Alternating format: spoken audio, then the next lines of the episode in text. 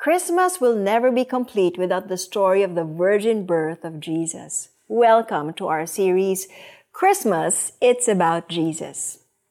Ang sabi ni Marites, sa Pinoy slang these days, tinatawag na Marites ang mga chismosa. Sila yung mga unang nagpapakalat ng balita, totoo man o hindi. Nai-imagine mo ba kung kamusta yung mga marites ng Nazareth nung malaman nilang nagdadalang tao si Maria kahit hindi pa ito kasal kay Joseph? Tingin ko nga, inaisip din ni Maria kung ano yung sasabihin ng mga marites noong ibinalita sa kanya ni Angel Gabriel na ipagbubuntis niya ang sanggol na magiging Mesaya.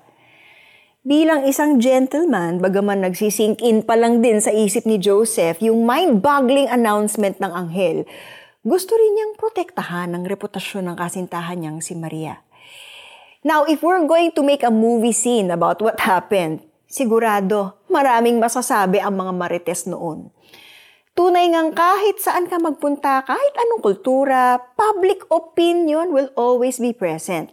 And sometimes, these opinions are not only unsolicited, they're also damaging.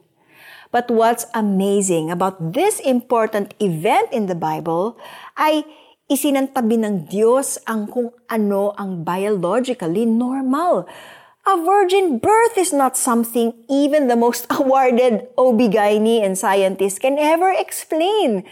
Ang totoo, no one can dare explain it because it is the Lord who made it happen. At kapag ang Diyos ang gumawa, walang sino man, biologist man o mga marites man, ang may karapatang questionin kung paano niya ito nagawa. Oh, tumanggi na ito ay nangyari. God is truly amazing. His ways are higher than our ways, and what is impossible with man is very much possible with God. Gaya ng naging pagdadalang tao ni Maria. Lalo na ngayong Pasko, ang pagsilang ng sanggol na Mesayas ang magandang balitang dapat ipakalat ng mga marites na ito. Let's pray. Dear God, year after year, I am in awe of the circumstances you have chosen for the birth of your Son. I pray that this be a reminder for us that with you, Nothing is impossible. And we are not to lean on our own understanding, but to trust you with all of our hearts. In Jesus' name, amen.